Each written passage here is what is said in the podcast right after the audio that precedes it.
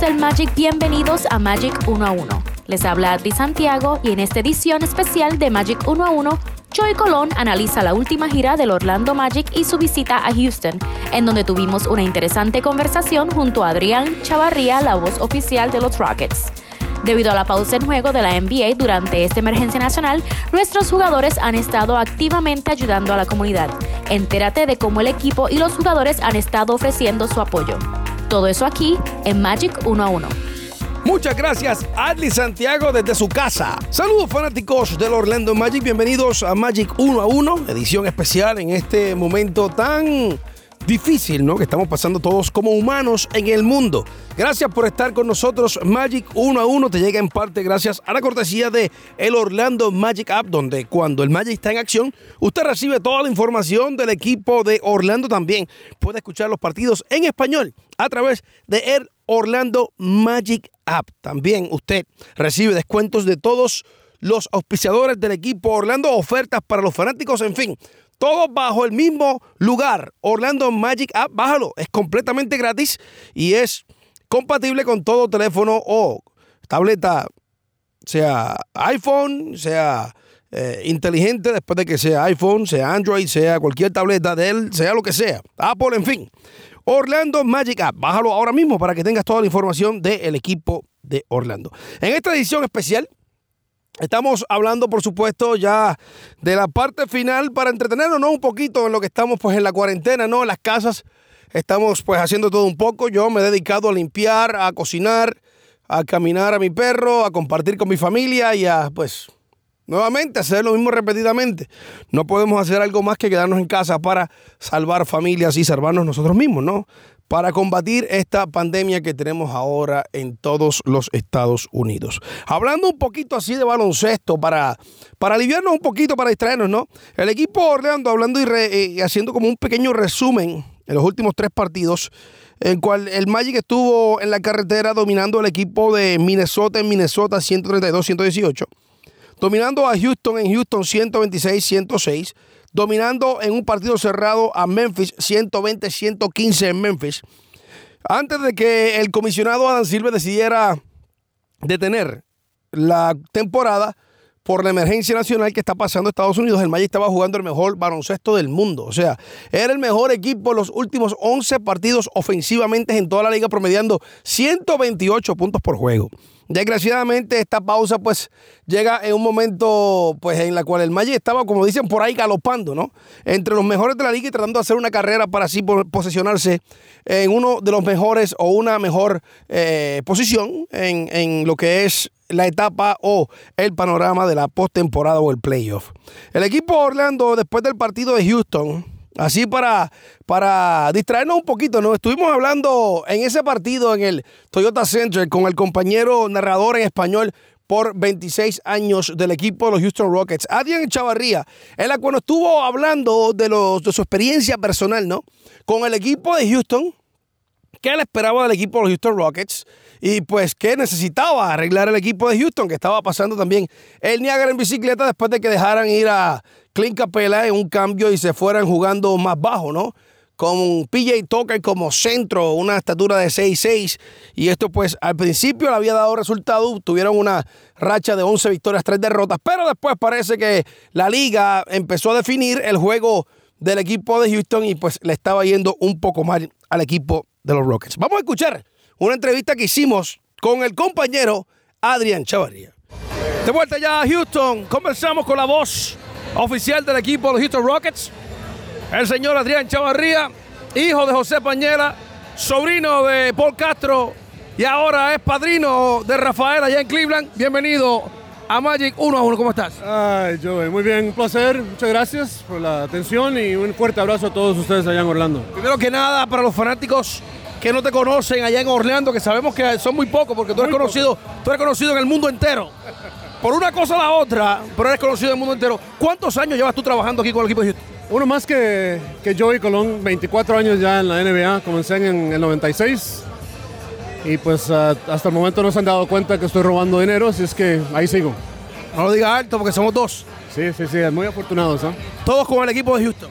Sí, afortunadamente sí, y ojalá que vengan 24 años más. ¿Has tenido experiencias interesantes aquí en Houston. Tuviste la oportunidad de trabajar, narrar los partidos con uno de los jugadores que ha salido de Asia más alto del mundo, ¿no? Yao Ming, Steve Francis en cierto momento, y James Harden, y después de esto, en fin. Vamos a hablar de esas experiencias. Háblame de lo más que tú recuerdas cuando estaba Yao Ming acá en el equipo de Houston. Bueno, vamos a retroceder un poquito. Cuando yo comencé estaba Clyde Drexler, estaba Charles Barkley, estaba Hakim Olajuwon. Esas son personas que uno creció viendo por televisión. Esos primeros años uno se quedaba como, como si estuviera soñando, ¿no? En el mismo avión, hablando con ellos, lo que sea. Pero ya cuando uno madura un poco más y llega Yao Ming, Steve Francis, una, eh, completamente una cultura diferente. Tú sabes que Yao Ming, eh, la familia no le permitía que él hiciera clavadas, hundimientos, porque en el, la costumbre o la cultura asiática, eso es como burlarse del oponente. Eh, espera, espera, espera. Que no te permitían hacer el mate, donqueo, clavadas. Allá Ming, la familia de él, ¿no? La mamá lo regañaba después de los partidos y A mí él... también mi mamá me regaña cuando yo hago lo mismo, ¿sabes? Trato de clavar la pelota y me regaña, oye, no hagas eso. No sé cuándo fue la última vez que hiciste eso. Pero fíjate que era una cultura muy diferente, entonces por eso costó mucho que, que Yao Ming sobresaliera, porque no, nunca agarró el, el- el mate ¿no? de, de lo que es la NBA. Y tras que tuvo buenos números, etcétera, etcétera, nunca llegó a ser el, el jugador que debería haber sido, además de las lesiones. Después de esto llevo a Tracy McGrady acá al área de Houston y fue una nueva experiencia. El equipo de Houston regresa a la postemporada. Después de haber estado, por supuesto, en los tiempos de gloria, cuando estábamos aquí en Lion en el Dream y Charles Barkley, etcétera, como, como has dicho ya anteriormente. Sí, yo creo que los Rockets en esa, es- en esa época estaban tratando de hacer el- la, la dupleta ¿no? de un Kobe Bryant y Shaquille O'Neal. Pensaron que al tener un Yao Ming con Tracy McGrady que iban a lograr lo mismo. Desafortunadamente, como ya les dije, las lesiones de Yao Ming y la falta de, de- de acomodarse a la cultura estadounidense no dio los mismos resultados que un Kobe y un Shaq. Después de eso, pues desgraciadamente se tiene que eh, retirar Yao Ming con lastimaduras en su pie. ¿Cómo te impactó eso? Mucho, porque eh, uno sentía el dolor por él, porque él quería estar en la cancha, él quería hacer lo suyo, él quería demostrar a todo el continente asiático que él podía llegar aquí a la mejor liga del mundo y tener, eh, tener éxito. Lastimosamente no fue así, pero uno sentía el dolor por, por Yao Ming. Fueron muchas lesiones muy seguidas. ¿Cuál fue la mejor memoria que tuviste junto a él, con él? ¿O una de las memorias que podemos decir divertidas con él? Una no la puedo decir al aire. ¿Por qué no? Estamos, estamos en Magic 1 a 1 en el podcast. Mira, en dos ocasiones él vivía por mi casa, los dos manejamos juntos de, de la casa de él al aeropuerto o viceversa, la casa mía al aeropuerto. Eh, un par de historias ahí que te repito no puedo mencionar, pero él también me, me edu- educó a la cultura asiática, que en ese entonces yo no sabía nada de eso. Y ah, es una muy buena persona, pero, pero la, la historia te la cuento después fuera del aire. Yo te voy contar la mía, que es más cómica que nada. Tengo la oportunidad después del partido, aquí cuando lo veo por primera vez jugar en contra de Dwight Howard, que parece un niño al lado de él en estatura. Lo veo saliendo hacia el estacionamiento, están los, buses, ¿no? Y de momento me paro al lado de él y cuando le miro la cabeza, o lo trato de mirar la cara, y miro hacia el frente, mi frente le llega por la cintura de lo alto que era, 7'6", ¿no? Y ahí pues yo dije, a mi madre, aquí hay hombres más altos que yo. Yo me tomé una foto con él porque era algo que el equipo quería. Cuando uno llegara a los 10 años con la compañía, se tomaba una foto con Yao Ming en ese entonces. Y todavía la tengo y yo parezco un- una, no quiero sonar incorrectamente eh, políticamente, no, pero una persona pequeña, un little people, ¿no? Y tu, tu cabeza llegaba por la cintura también. También, era, era algo increíble y, y las- y repito, lastimosamente nunca llegó a ser lo que se esperaba. Después de esto, pues por supuesto, lleva, llega aquí James Harden del equipo de Oklahoma City y vemos a un equipo pues de Houston que posiblemente tenían aspiraciones de ser otra vez campeón. Sí, sí, claro. Eh, eh, nadie pensaba sinceramente que James Harden iba a hacer lo que ha hecho desde que llegó a Houston con un intercambio donde los Rockets mandaron a seis jugadores a Oklahoma City por James Harden y uno decía, pero este muchacho ni siquiera sale como titular. Bueno, por aquel entonces tenían a Kevin Durant, tenían a Russell Westbrook también. Y James Harden ha sido uno de los mejores jugadores en la historia de la liga, en mi opinión, y ha sido muy afortunado de poder eh, narrar partidos para este tipo de estrellas. Y ahora pues por supuesto llega Westbrook a jugar con el equipo de Houston, se une esa dupleta otra vez que en el pasado estaban cuando eran más jóvenes en Oklahoma, ahora están aquí en el área de Houston. No hemos visto que el equipo de Houston haya dominado como se esperaba. Pero ¿qué, ¿cuál es tu experiencia con esto? ¿Sabes qué? Con lo de Russell Westbrook, eh, creo que como que se está esperando a que llegue la postemporada. Ha tenido 11 partidos ya que se ha perdido por load management, como le llaman en la liga, que a mí eso no me gusta para nada. Que le duele una uña o el pelo no lo tiene peinado. En el caso de él, porque ha tenido muchas lesiones en las rodillas, etcétera. Pero el equipo ha perdido 5 de esos 11 partidos, o sea, marca de 6 y 5. Joey, tú lo sabes, 5 partidos pueden marcar una diferencia, de terminar sexto, séptimo, octavo o, tercero, cuarto, quinto. Para mí es, es necesario que ya eso quede en el pasado. Russell Westbrook es un gran jugador, pero necesitamos un equipo completo para verdaderamente competir. Mike D'Antoni cambia completamente el estilo, envían a Capela fuera de acá de Houston y traen o se quedan solamente con pilla y toca en el centro. Empiezan a jugar bajo en estatura. Sí, mira, la noche que se hizo el intercambio, el siguiente día hablé con Mike D'Antoni y le digo, ¿cuál es el plan? Y me dice, Adrián, no sé, esperemos que nos llegue un pivot, si no, vamos a tener que jugar con un equipo pequeño, un small ball. Al final de cuentas no llegó un pivot, un centro, entonces no le quedó otra. Y le dio resultados. De los primeros 13 partidos que jugaron, ganaron 11. Desde entonces han perdido 3 consecutivos. Desde el 29 de enero, cuando comenzaron lo que le llaman small ball, tienen marca ahora de 11 y 5, pero han perdido 3 consecutivos. Yo creo que ya la, los equipos se están dando cuenta cuáles son las debilidades de jugar con un small ball. Según tu punto de vista, en una serie de 7 partidos, especialmente en una conferencia como la del oeste, que es tan fuerte, que como dices tú, una diferencia de 5 derrotas hace una diferencia bastante dramática en quién va a ser tu retador. ¿Cómo ves esta cuadra pequeña jugando la postemporada? Creo que pueden competir contra ciertos equipos como Oklahoma City, como Utah, ese tipo de equipos, pero ya cuando los pones contra los Lakers, contra los Clippers, hace unos días los Clippers nos dieron una paliza aquí porque los Clippers son uno de los pocos equipos que pueden jugar small ball también, pero a la vez también pueden jugar con jugadores altos. No muchos equipos se adaptan de esa manera. Los Ángeles Clippers lo han, hecho y por eso yo digo que los Clippers salen de la conferencia oeste. Hoy perdieron contra los Lakers, pero creo que los Clippers son un mejor equipo. En 24 años de acción, tú como narrador de baloncesto del NBA acá en de Houston, siendo ya el alcalde de esta ciudad en este departamento del baloncesto. ¿Tu mejor memoria con este equipo? Sabes que creo que cuando Tracy McGrady anotó 13 puntos en 33 segundos contra San Antonio, fue algo increíble. Logró que ya, ya, ya iban a perder el juego, le quedaban 33 segundos al juego y uh, tomó control del partido. Tracy McGrady anotó 13 puntos en esos 33 segundos y le dio la victoria a los Rocas. Creo que esa quizás va a ser la memoria más grande que he tenido y también contra ustedes cuando James Harden anotó 60, ¿no? Y tuvo un triple doble. ¿Te acuerdas hace un par de noches? Sí, hace unos par de semanas atrás también. Anotó como 50 puntos en menos de. También se fue en otra. Mi recuerdo fue cuando, cuando se fue de 1, 13, 1 de 3. Allá corriendo, pero no hay problema, eso no es parte de esta parte de la temporada. Para los fanáticos allá afuera, sabemos que hay muchos jóvenes que están todo el tiempo pendientes a la prensa social. Es una nueva era. Para nosotros comenzamos en este negocio, a lo mejor yo más flaco y con más pelo, tú con más pelo y soltero y ya no estás así. ¿Qué mensaje tienes tú para esos fanáticos? No, sabes que eh, seguir tu sueño. Miren, yo crecí en Costa Rica, nunca me imaginé que iba a llegar a ser lo que, lo que soy. No que sea mucho, pero nunca pensé llegar a donde estoy en estos momentos. 24 años de narrar para un equipo profesional de baloncesto. Allá en Costa Rica en ese entonces ni el baloncesto existía, imagínate. Entonces hay que seguir el sueño, hay que obviamente tener que hacer sacrificios en muchas ocasiones, pero al final de cuentas ese sacrificio les va a dar eh, fruto. Así es que estudien y sigan sus sueños. Después que llegues a tu sueño para mantenerte, ¿qué te haces? Eh, nada más trato de vivir al estilo Joey Colón.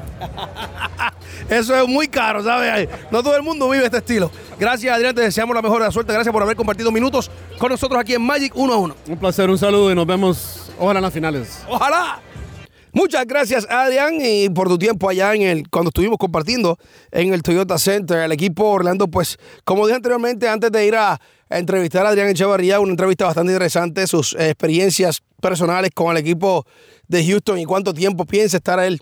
Pues como narrador, pues siempre emocionante, ¿no? Compartir como hacemos de costumbre con uno de los narradores o jugadores que hablan nuestra lengua hispana, español, en este programa Magic 1 a 1. Cabe destacar que Dentro de esta emergencia, eh, los jugadores del equipo de Orlando, muchos de ellos se han convertido en ángeles de esperanza para muchas familias.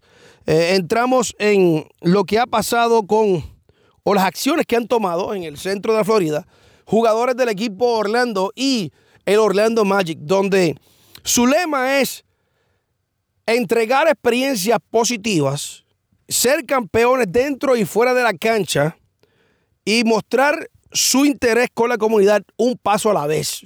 Estamos traduciendo el tema del equipo de Orlando en inglés a español, así momentáneamente, y ese pues eh, es el trabajo, además de tratar de ganar un campeonato en el tabloncillo, lo que hace el equipo de Orlando, tanto como gerencia, la organización, eh, creando esta compañía sin fines de lucro que se llama el Orlando Magic Youth Foundation, en la cual pues año tras año son millones de dólares que donan a compañías sin, a, compañías sin fines de lucros en el centro de la Florida.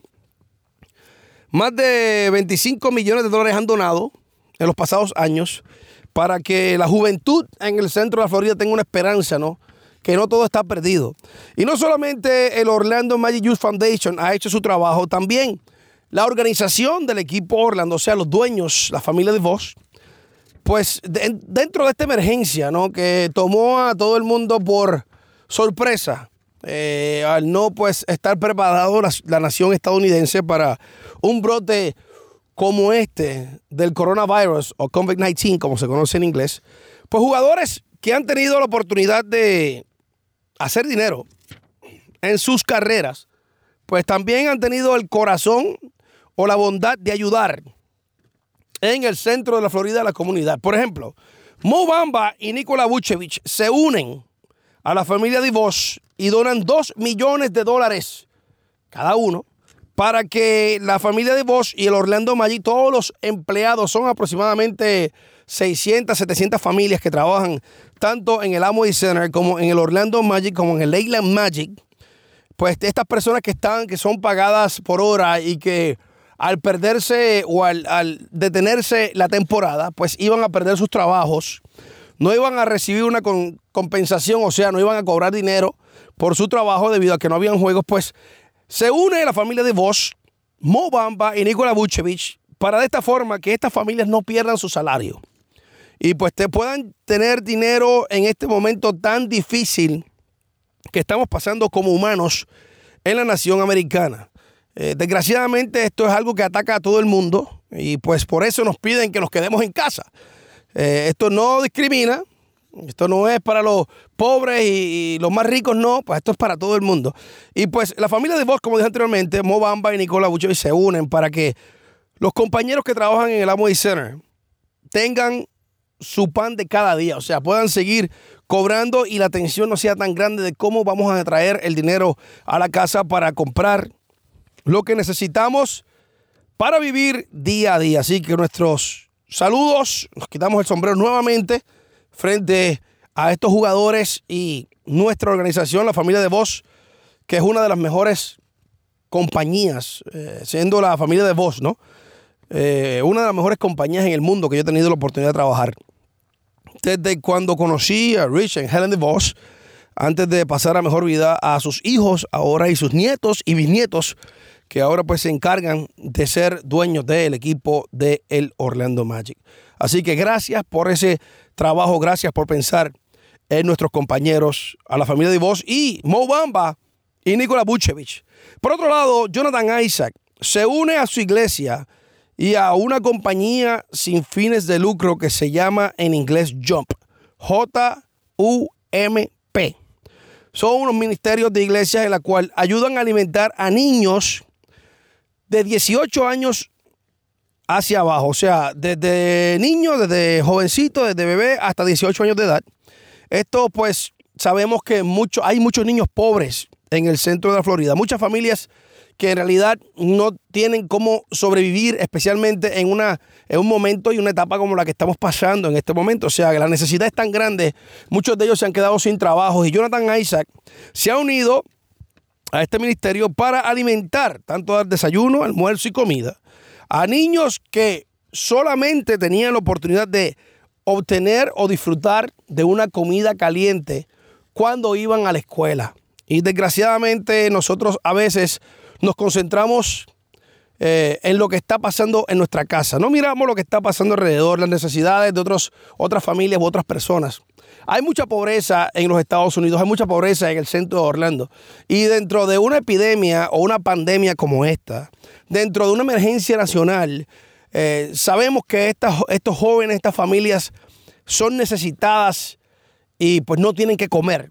Jonathan Aiza pues se une a las iglesias para que estos pues de una forma positiva y de una forma discreta, ¿no? Y de una forma organizada, siguiendo las órdenes y los consejos del Centro de eh, Disease Control, CDC, o Centro de Epidemia o Pandemias en Estados Unidos, y las órdenes del presidente en guardar su espacio y evitar contactos, en fin, de una manera tipo drive-thru o pasar por recoger, pues las familias pueden ir a ciertos lugares en la cual pues, se le está brindando ese desayuno, almuerzo y comida. Claro, como dije anteriormente, organizadamente y manteniendo la distancia como se ha pedido en los Estados Unidos.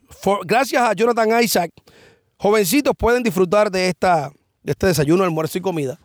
Eh, familias pueden disfrutar de este desayuno, almuerzo y comida que no tenían la oportunidad si no están en la escuela. Y sabemos que pues, las escuelas acá en el centro de la Florida han sido suspendidas hasta creo que hasta mayo, junio, en fin ya están tomando pues clases en computadora y pues nuevamente estas familias pues necesitan la ayuda y Jonathan Isaac, un siervo de Dios, un ángel de esperanza para estas familias pues se ha unido a los ministerios. Esto pues provoca también que otro de sus compañeros, después que Jonathan Isaac dio el paso, Wes Iwondu hace unas, unas semanas atrás también se comprometió a contribuir monetariamente y ayudar a este eh, a, esta, este Jump Ministries, a este ministerio, para que sigan ayudando y contribuir con dinero, pues ayudar a seguir comprando pues más comida y seguir pues ayudando a estos jóvenes y familias que necesitan.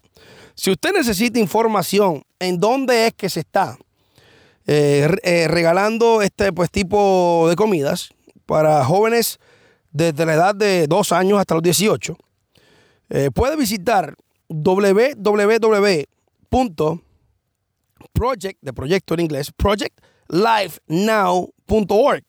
Repito, repito y voy a repetir por letra, www.p de Pablo, R de Roca, O de Oscar, J de José, E de Esteban, C de Carlos, T de Tito, L de Laura, I de Indio, F de Feo, E de Esteban, N de Nancy, O de Oscar y W.org.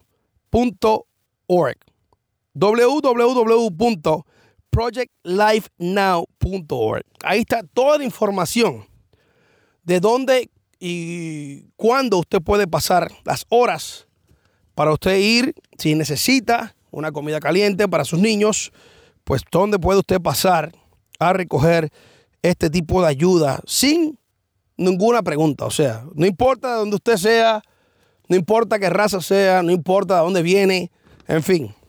Como dije anteriormente, esto nos afecta a todos nosotros. Por otra parte, DJ Agustín, el armador del equipo Orlando, cuando era joven, él experimentó más o menos lo mismo que están experimentando los niños en el área de donde es el natal, de New Orleans, Luisiana. Eh, cabe destacar que una compañía sin fines de lucro que se llama Creek of Red Beans. Cuando él estaba en escuela superior y pasó Katrina, pues asistieron a él y a su familia. Y pues DJ Agustín se une en el área de New Orleans y Luisiana a esta organización sin, sin fines de lucro para alimentar a las personas que están batallando a alimentar a las personas que están en este momento tratando de conseguir una cura o dando la asistencia médica, sea doctores, enfermeros, eh, enfermeras, conserjes, personas que mantienen hospitales, policías, en fin. Eh, estos, este, nuestros hermanos que están, trabajan en las ambulancias, en primeros auxilios, todas estas personas que están trabajando sin parar y no tienen la oportunidad de comer, pues DJ Agustín se une a esta organización sin fines de lucros y a restaurantes en el área de Luisiana, New Orleans, para llevarle comida a estas personas que son nuestros héroes hoy por hoy y siguen trabajando fuerte para tratar de conseguir una cura y para también dar asistencia médica o asistencia punto a los que lo necesitan. Así que nuestros Saludos, nos quitamos el sombrero también frente al DJ Agustín. Aaron Gordon, por otra parte, la estrella del equipo Orlando, también se une a la causa. Cabe destacar que Gordon se une a las escuelas del Orange County, acá en el centro de la Florida, para de esta forma alimentar a los niños y familias desamparadas. Hay muchas personas que, muchas personas que no tienen un techo, que eh, niños que viven eh, con sus padres sin un techo por las razones que sean. La vida, dicen por ahí que la vida nunca es justa, ¿no? Mucho dinero, hay personas que son multibillonarios y hay otras personas que no tienen nada. Eh, pues aquí hay muchas familias también que son desamparadas o conocidas en inglés como homeless, que no tienen casa, pues Aaron Gordon se une a el Orange County Public Schools, que es la, la, eh, eh, la división del gobierno que corre todas las escuelas en el condado Orange, acá en el centro de la Florida, para de esta forma identificar cuáles son las familias que son desamparadas y niños desamparados que no tienen que comer y pues no tienen dónde estar y eso pues los ayuda eh, con su contribución a que pues sigan nuevamente eh, comiendo y puedan pues pasar este momento amargo que estamos pasando todos en Estados Unidos. Así que eh, nuestros respetos para nuestros compañeros que han hecho un trabajo excepcional ayudando a la comunidad, pensando en el prójimo y por supuesto manteniéndose en casa, manteniéndose a salvo y pues sabemos que todos están ansiosos por regresar al tabloncillo. Cuando sea el comisionado Adam Silver lo va a hacer saber, mientras tanto tenemos que hacer lo que nos dice el gobierno para de esta forma tratar de controlar esta pandemia. De parte de este servidor, quiero personalmente agradecer a todos nuestros hermanos que de una forma responsable tienen que abandonar sus familias e ir a trabajar y pues a honrar lo que un día decidieron ser como profesionales. Quiero darle un saludo y un fuerte abrazo a todos los policías allá afuera que están trabajando tanto con los responsables como con los irresponsables que deciden no estar en su casa y pues van a la calle a poner en peligro a otras personas. Los policías de sí en sí, pues, son personas que arriesgan sus vidas todo el tiempo. Pero en esta pandemia, ¿no? Eh, es un poco más arriesgado. Nosotros tenemos, o muchos de nosotros tenemos la oportunidad de, quedarnos en la casa con nuestras familias para de esta forma contribuir o ayudar a que pues se detenga la contaminación o la programación, propagación, perdón, propagación de este virus. Y pues ellos no tienen esa oportunidad. Ellos tienen que trabajar como de costumbre. Y pues nuestro, nuestro respeto y gracias de todo corazón.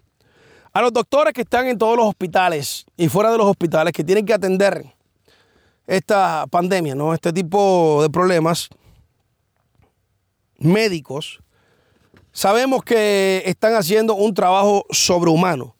Sabemos que están casi trabajando 18 horas al día Sabemos cuánto se están arriesgando. Sabemos cuánto necesitan de nuestro apoyo. Y a todos ustedes, tanto doctores, enfermeras, ayudantes de enfermeras, ayudantes de doctores, sean las personas que, limpian el hospital, los que corren los documentos, los que mantienen eh, el hospital trabajando con energía eléctrica, en fin, todos los que están relacionados en este campo de medicina. Personalmente quiero agradecer todo lo que están haciendo por nosotros. Ustedes son nuestros héroes. Y a lo mejor antes todo el mundo, pues, usted decía, usted era doctor, enfermero, asistente, trabajar en primeros auxilios, pues todo decía, ah, es un trabajo bien delicado. Y aunque ustedes toda la vida se firmaron y, se comprometieron y prometieron eh, trabajar en esto para combatir y ayudar a salvar vidas, en este momento ustedes son nuestra única esperanza. Y para ustedes, mis respetos, cuando todo esto pase, si usted es enfermero, usted es doctor, usted trabaja en primeros auxilios, y yo voy y le doy un abrazo, ya cuando se pueda abrazar a las personas, y darle un agradecimiento, o lo veo en algún lugar y le pago la cena, o lo veo en algún lugar y le invito un trago, o le pago una gaseosa, o una botella de agua, lo que sea es en agradecimiento a todo lo que ustedes han hecho por nosotros en este momento tan vital y tan difícil que está pasando la humanidad. Así que nuevamente un millón de gracias a todas las personas que trabajan sin mirar atrás. Queremos también agradecer a todas las personas que trabajan en todo tipo de entrega o delivery, sea UPS, FedEx, eh, cualquier compañía que usted trabaje allá afuera, el correo de los Estados Unidos, que están todo el día, día a día, ya que nosotros no podemos salir, ahora hay que ordenar cosas para que lleguen a tu casa y pues tratar de mantenernos saludables. Sin embargo, ellos salen a trabajar mientras otras personas se mantienen en su casa también. Les quiero agradecer todo el sacrificio y lo que están haciendo por nosotros. Personas que trabajan en los supermercados, farmacias, en lugares que son necesitados como eh, tanto piezas de carros como mecánicos, en fin, que tienen que salir a trabajar cuando pues necesitan hacerlo debido a que hay personas que tienen que moverse de cierta forma u otra para ir a comprar sus necesidades y se daña un carro y no pueden cómo moverse o desgraciadamente pues tienen que ir al supermercado día a día a buscar nuestras necesidades de, de vivir, ¿no? A todas las personas que trabajan en los supermercados, sea desde las personas que, que, ponen los artículos que están trasnochados trabajando para que al día siguiente, pues cuando vayan nuestros ancianos o vayamos nosotros a buscar los productos de primera necesidad o lo que necesitamos para vivir, pues estén ahí. Gracias también a todos ustedes. Eh, ha sido una experiencia increíble a los que manejan camiones, que a veces pues estamos en la carretera manejando y este camión se nos para de frente y tenemos prisa y el camión está muy lento y, te, molestas con el camionero. Oye, dale las gracias al camionero. Porque gracias al camionero hoy podemos disfrutar a lo mejor de una leche fresca, de una comida caliente en tu casa. Porque de nada valdría que tuvieras dinero si los camioneros no traen artículos y no podemos ir al supermercado a comprar nuestros artículos de primera necesidad. Así que a todos ustedes que han, se han arriesgado, que han tratado de hacer esta experiencia un poco más fácil, una experiencia que pues la raza humana no está acostumbrada, pero que debería por lo menos aprovechar, ya que al todo el mundo estar trabajando día a día, no tenemos el minuto como madre, como padre, para ahora enseñarle a nuestros hijos y ser nuestros primeros, nosotros primero los maestros en la casa y luego el maestro en la escuela. Y quiero agradecer también a todas las personas en el Orange County Public Schools que se han dedicado a que los niños se mantengan también continuando su educación, a pesar de que es una forma improvisada, pero se está llevando a cabo. Con errores o sin errores, esto nunca antes había pasado. Y pues Gracias a estas personas, ingenieros, a todos los principales, a todos los maestros que han hecho su trabajo. Nuevamente, gracias para que nuestros niños tengan la oportunidad de seguir, seguir aprendiendo a pesar de que estén en casa. Y sobre todo los padres que ahora entienden lo difícil que es enseñarle a los hijos. Pero lo lindo de esto es que después de abril 29, si gracias a Dios estaremos fuera de esta ya etapa, que estamos pasando, pues posiblemente nuestros padres, o sea, nosotros padres, cuando vayamos a trabajar, vamos a mirar atrás y vamos a decir, qué mucho extraño yo enseñarle a mi niño en mi casa las tareas. O sea, tenemos un tiempo oro. Lo que no teníamos antes, la naturaleza y la vida nos ha dado la oportunidad de compartir con nuestras familias. Cuiden a nuestros ancianos, sean responsables con ellos. Es un momento difícil para todo el mundo. Todos estamos en una misma posición. Sin importar quién eres, de dónde eres, de dónde vienes. Esto es parte de la vida. Cada 100 años ocurre una situación como esta. Y pues a nosotros nos ha tocado. Parece como si el planeta Tierra se estuviera limpiando. Ellos pues automáticamente vemos lo verde más verde, las aguas más limpias, el aire más puro, poca contaminación allá afuera en el mundo. Lo que sí sabemos es que con Dios por delante, todos nosotros vamos a salir adelante. Vamos a perder familias, vamos a perder hermanos, tíos, abuelos, papás, esposos, esposas. Pero desgraciadamente esa es parte de la vida. Y esperamos que las pérdidas de vida sean mínimas, que no sean como dicen por ahí, 100 mil, 200 mil. Si nos cuidamos, nos mantenemos en casa, pues va a ser mínima la pérdida. Si somos responsables, pues va a ser mínima la pérdida. Si tomamos estos juegos, pues entonces se va a salir de cauce o de control. Esta experiencia de estos días, pues para nosotros es algo interesante, ¿no? Vamos a poder hablar a nuestros nietos, bisnietos, posiblemente hijos, jóvenes que están escuchando esto, de los momentos en que pasamos cuando en el 2020 pasamos o sobrevivimos una pandemia, gracias a ser responsables. De la forma en que pasó, vamos a ver, vamos a hablar de los momentos difíciles, de los momentos eh, donde la, la familia se unió más, donde entendemos que los valores familiares y la compañía de tu familia no es exactamente lo que pensabas antes de tres semanas atrás. Ahora es mucho más importante, te das cuenta cuánto, cuánto te estabas perdiendo por estar tan concentrado en el trabajo, en viajes, etc. O por sencillamente darle más importancia a, a los amigos en vez de la familia inmediata. Mañana nunca está garantizado. Y esto pues ya vemos cómo un virus ha detenido el mundo entero. Y por eso es momento de reflexionar. Momento de tomar en cuenta lo que antes no le prestabas atención. Momentos en los cuales lo más pequeño se convierte en lo más grande.